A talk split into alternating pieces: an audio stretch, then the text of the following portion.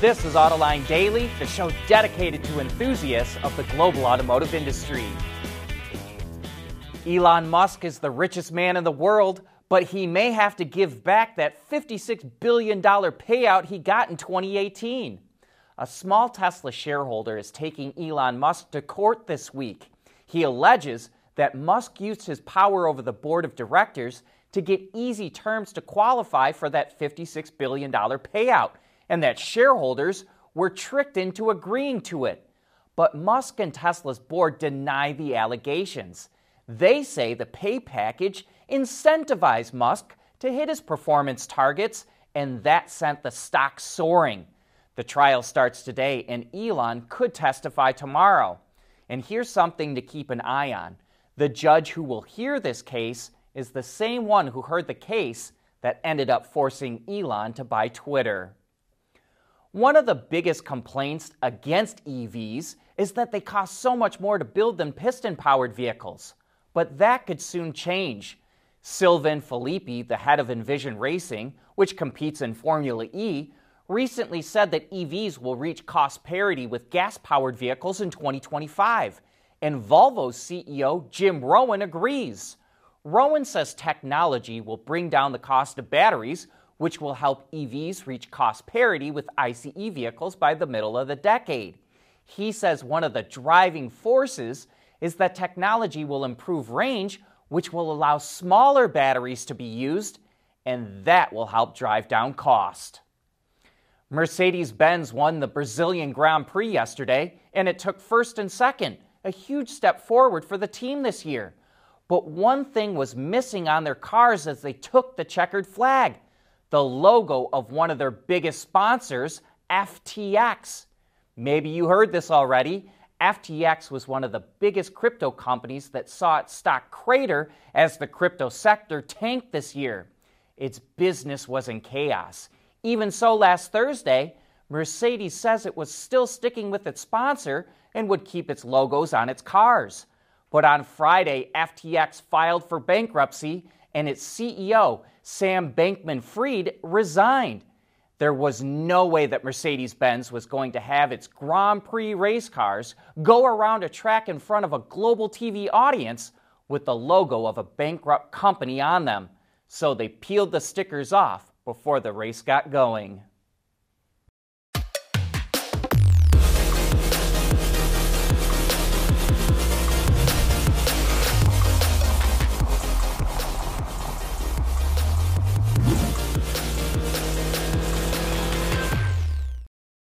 We want to know what drives your testing. OTA, connected car, diagnostics, remote testing. Intrepid Control Systems is here to help you work from anywhere. Intrepid Control Systems, driven by your data. France leads the world in using nuclear energy, but now it's turning towards the sun. The French Senate just approved a bill that requires parking lots to install solar panels. Starting next year, parking lots with 80 to 400 parking spaces have five years to cover half their area in solar. Bigger lots only have three years. Some can file for exemptions, and the government says it's aimed primarily at parking lots off freeways and other major routes. But France estimates it could generate 11 gigawatts of electricity this way, which is the equivalent of 10 nuclear reactors. We showed you Hyundai's all new flagship sedan, the Grandeur, which is sold in other markets as the Azera about a month ago, and now we can fill in a few more details. Power will come from one of two engine options either a 1.6 liter turbo hybrid that makes about 180 horsepower, or a 3.5 liter gas unit that offers roughly 300 horsepower. The interior is highlighted by a large display that combines the instrument cluster and infotainment into one big unit, which sits above a slightly smaller digital screen for the HVAC controls. Hyundai says the Grandeur will have a quote, serenely quiet interior made possible by soundproof glass, separatable carpet, and noise canceling tires. Its flagship sedan goes on sale in select global markets in the second quarter of next year. CCS, or Combined Charging System, is the standard charging type in North America for electric vehicles right now. But should it be? I think Tesla is pretty widely considered to have the best charger, and now the EV maker has opened its charger design to the entire world. It's inviting charging operators and manufacturers to install its connector and charge port on their equipment and vehicles. Tesla even changed the name of its system to North American Charging Standard, or NACS. And it already has one company in its corner. Three wheeled electric solar vehicle maker Aptera launched a petition earlier this year to change the standard from CCS to Tesla's design in North America, and it already has almost 40,000 signatures. It's easy to see why some people would want to adopt it. Tesla's design is more sleek, its stations are more reliable, and it has way more power without the need for liquid cooling. Based on power outputs released by Tesla, its system is capable of charging around 900 kilowatts of output, which is much higher than what its stations currently operate at and more than double the output of CCS. So, what do you think? Should Tesla's NACS become the new standard? At Schaeffler, we pioneer motion. Electrifying mobility, manufacturing smarter, reducing CO2 emissions, making energy production clean. Schaeffler pioneers motion to advance how the world moves.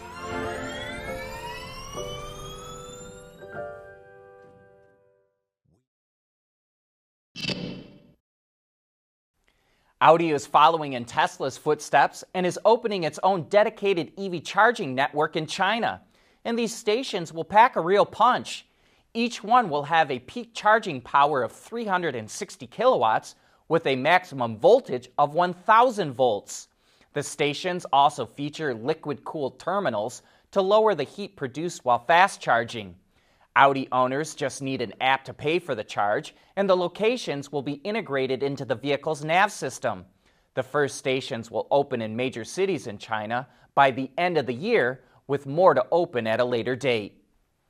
Sales of electric vehicles represent the fastest growing segment in the auto industry, but that's only true in developed countries. So, what are automakers going to do in developing countries where EV adoption could take another decade or two to catch on? Volkswagen is giving us a hint of its strategy. Its operations in South Africa, Brazil, and India are emerging as the manufacturing centers for ICE vehicles for developing countries. South Africa makes about 500,000 vehicles a year, which are mostly exported to Europe. Ford, Nissan, and Toyota are there as well, and BMW even used to export 3 Series sedans to the US. But now those companies are going to start shipping their exports to developing countries. At some point, these ICE factories will have to convert to EVs, but that's not going to happen for years to come we're seeing the beginnings of a marketing trend in China that could catch on across the world. And it's all about co branding. Take a look at this crazy version of the Wuling Mini EV. It's the KFC edition. Yeah, you heard that right Kentucky Fried Chicken. It's one of the prizes you can win in a contest KFC is running in China. Wuling has done a brilliant job of coming up with colorful variants of this car, which is the best selling EV in China and co branding additions like the KFC will help keep this car in the headlines. And then there's the Cadillac CT5 God of War Ragnarok Edition. That's a co branding campaign with Sony's popular and very violent PlayStation game. And you gotta get them while they're hot. Cadillac is only gonna sell 120 of them. No word yet on how much more it's gonna cost, though. But that brings us to the end of today's show. Thank you for tuning in.